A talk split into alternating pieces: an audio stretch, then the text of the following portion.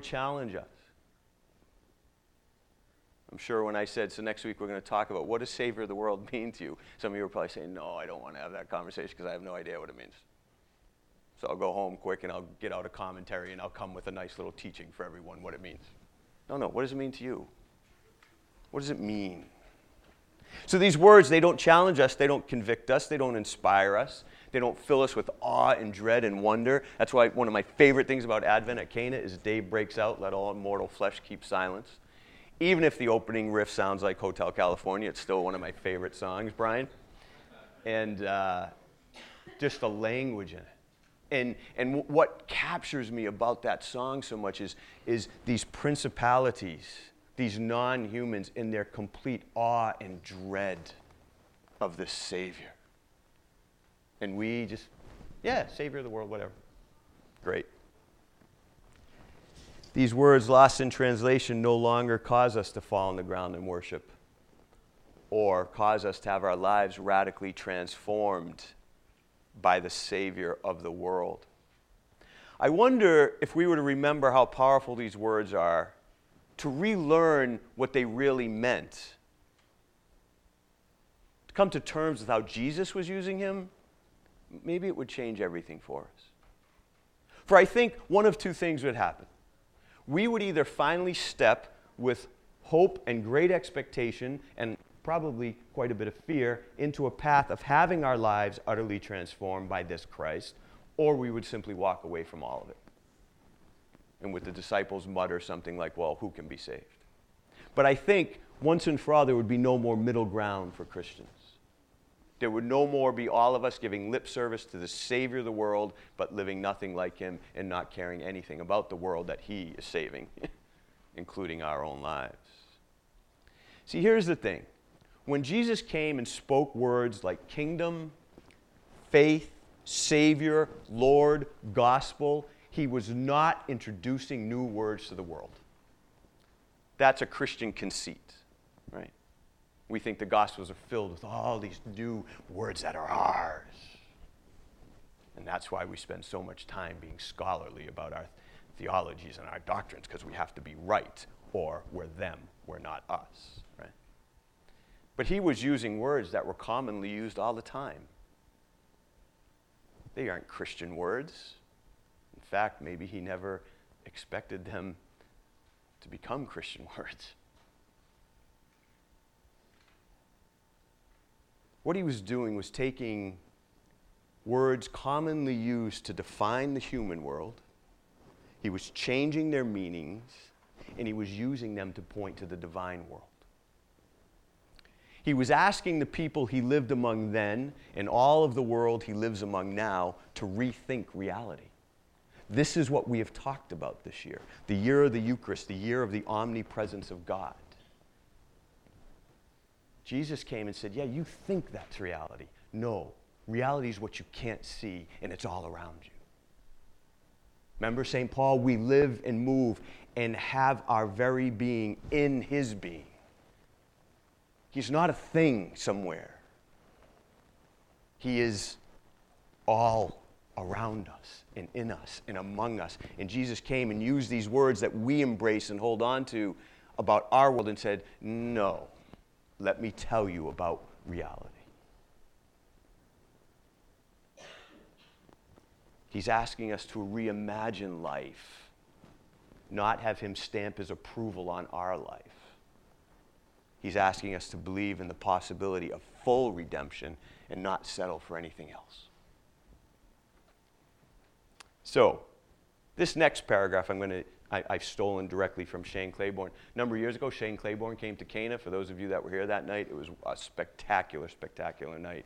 He's quite a guy. He put together a book that if you've never read and you want to dive more into the origins of Christianity's words that Jesus introduced to us, he wrote a book called Jesus for President. I strongly recommend it. it might change your life. So he said this. Now, I've taken a lot of liberties with his words because it, he went on and on and on. I just reduced this to one paragraph, but I still wanted to make sure you understood it was coming from him because it was about eight and a half years ago. I did a sermon in which in my notes, thank goodness I had it in my notes and I listened again and I did say it out loud that I credited someone for a few chapters, for a few paragraphs. And a week later, I got an email from someone, I don't know where they were, somewhere in the world, telling me that I'd plagiarized so and so. And I was like, what? And I responded right away and I said, I don't believe I plagiarized, and, but I will look into this. And he responded with a really nasty response, actually, that I got back about, you know, all you pastors do the same thing. You make it sound like it's you that know everything. And I'm like, whoa, whoa, I don't think I've ever done that, but let me look. Thank God I went back to my notes. I listened. I got Rich on the phone. Rich went and listened. He goes, David, you credited that guy right there. So I sent him a copy of the sermon. I said, please listen again. Maybe you didn't listen the whole way. So anyway, that's why I'm saying this. This is Shane, Shane Claiborne for the next three sentences. All right? So here's the thing. When Jesus came, this is what king, kingdom meant Roman Empire. It was a word that existed, it meant Roman Empire. Jesus used it to define the kingdom of God. Ruling the Roman Empire was the all powerful Caesar. Ruling the kingdom of God was the all loving Yahweh. And as I go through this, I want you to be thinking about something. This isn't just a, a, a, a, a lesson in, in just words, this is a lesson in meaning, right? We talked about what is God? What is God like? How many of us worship just another Caesar? That's not the God Jesus introduced to us. That's the God we love. That's the God the people loved when Jesus came. It's like reading Revel- Rev- Revelations. Revelation is this wonderful, fantastic, beautiful myth that Christianity has destroyed and ruined and turned God into something that doesn't show up in Revelation, but we turn him into that God. This is why we're going to spend 2020 and maybe 2021 going through the Gospels. It sounds funny that all of us who have been Christians most of our lives need to go back. We do need to go through the Gospels. We need to find out about this Jesus that we claim to believe in. Is it really the Jesus we say we believe in? And if we find that, yeah, the Jesus of the Gospels is who we claim to believe in, then are we living like that? Are we following?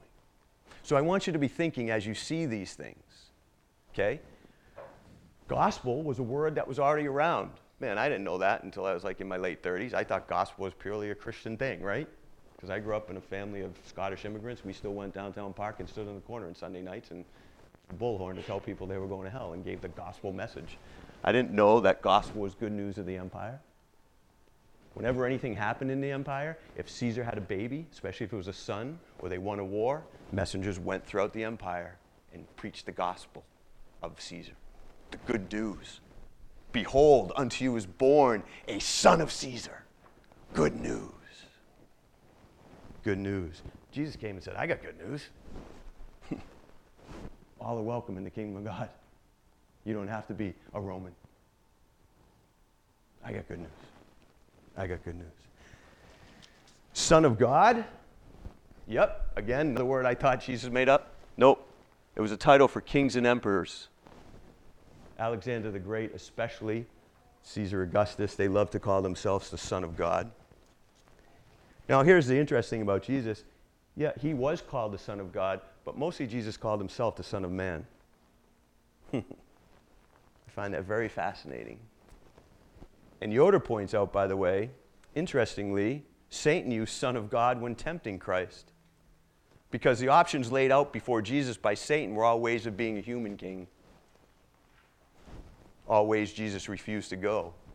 I think that should tell us a lot that Jesus sort of rejected Son of God as a name. Didn't reject it, but used Son of Man instead, while all these other people were using Son of God. Fascinating, right? Those of us that were here for the Corinthian series many years ago know that ecclesia means church. You also, we also learned that, that no, ecclesia was just a word that was already in play. And it was a word that was about a public assembly within the Roman Empire. And these gatherings and these meetings usually were political meetings.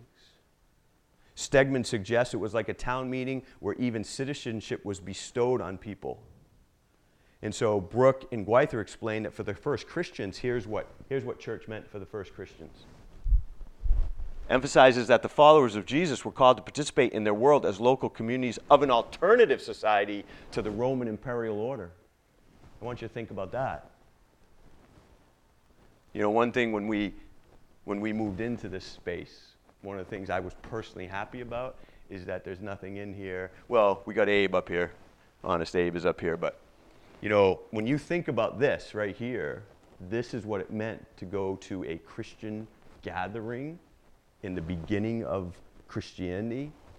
I can guarantee you there were no statues of Caesar at those gatherings. I can guarantee you they didn't pledge allegiance to the Roman Empire's flag. Just a thought where our churches have come from, where our churches are going. Many of us have heard the word Parousia before, right? Parousia in Christianity means what? The second coming of Christ? No, this word existed. This word was always around, and it literally meant presence. And what it would mean is when Caesar would grace different parts of his empire with his presence again. The emperor is coming again to grace his presence with us.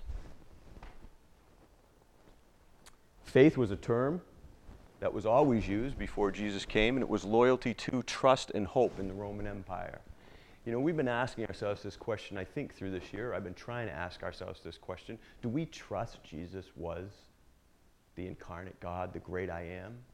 Because I know if you're like me, you probably have a lot more trust in your government and in your empire than you have trust in Jesus Christ.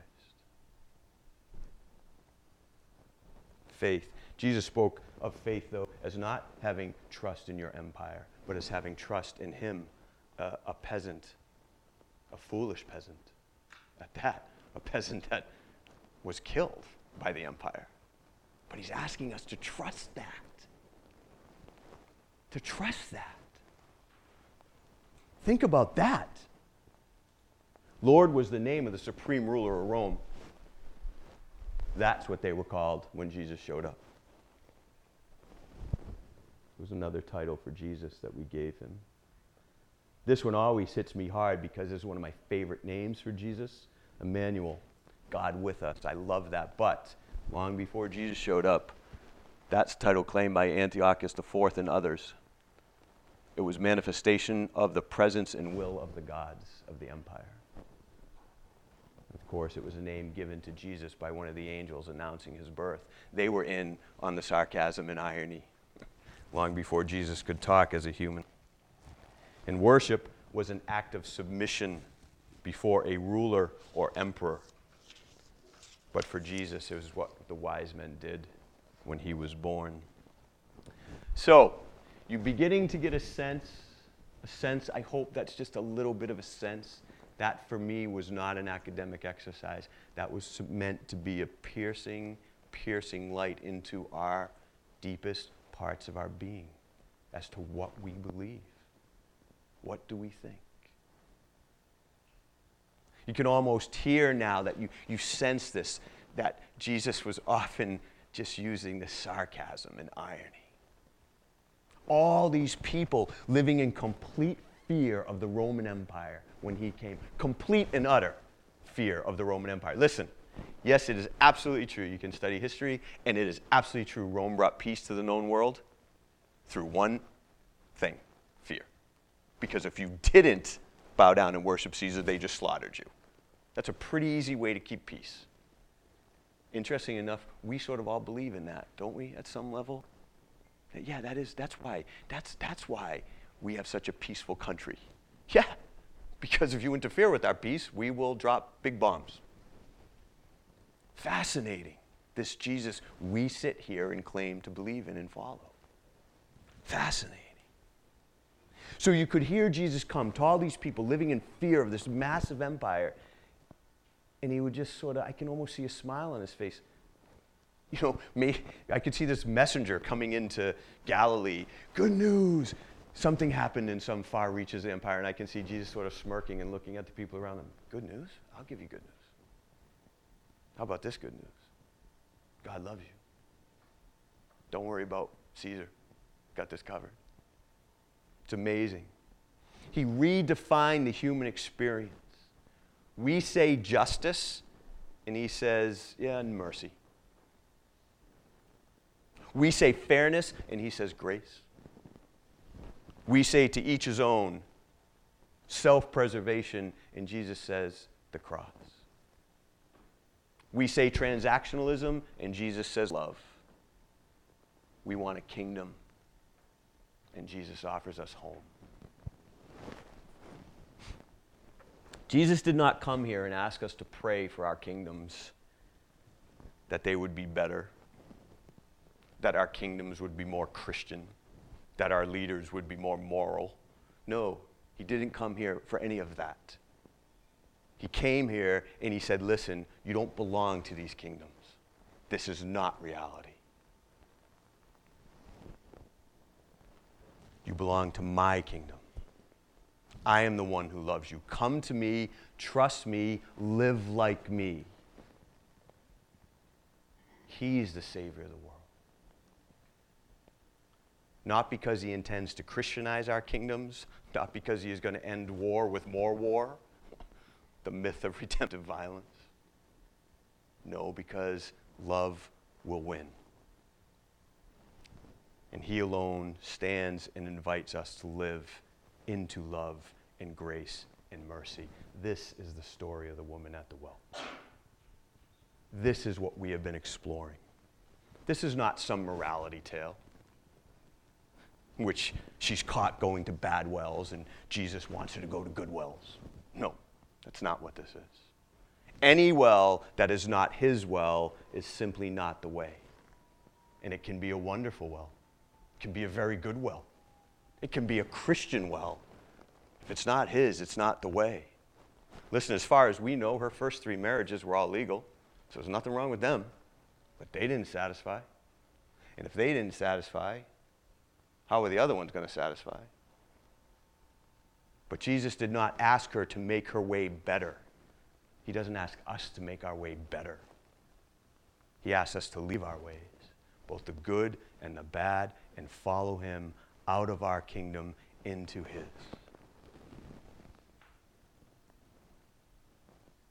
He asks us to join Him in what He's doing in the world. He's creating, He's forgiving, He's loving, He's having kindness. And that's not me. That's a word St. Paul gave us. Do you not know the kindness of God leads to redemption? It's a word I think Christianity has forgotten.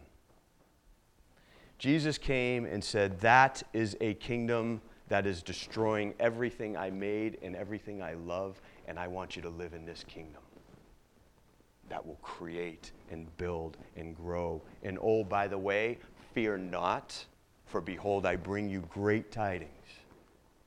This kingdom will never end. And no matter how dark it gets, life wins. Oh, that's good news. If you had known who it was that speaks to you, you would have asked him for a drink of water and he would have given it to you. How many of us are just looking for something? Anything to make our lives better. Yet we're the ones who claim we know Jesus is the Savior of the world.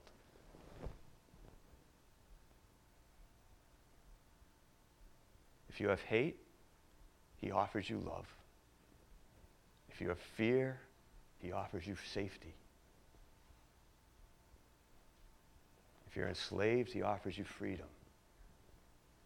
The problem is, it's not our freedom, it's not our safety.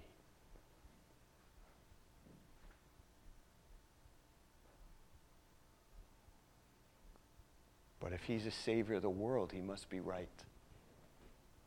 He must be right.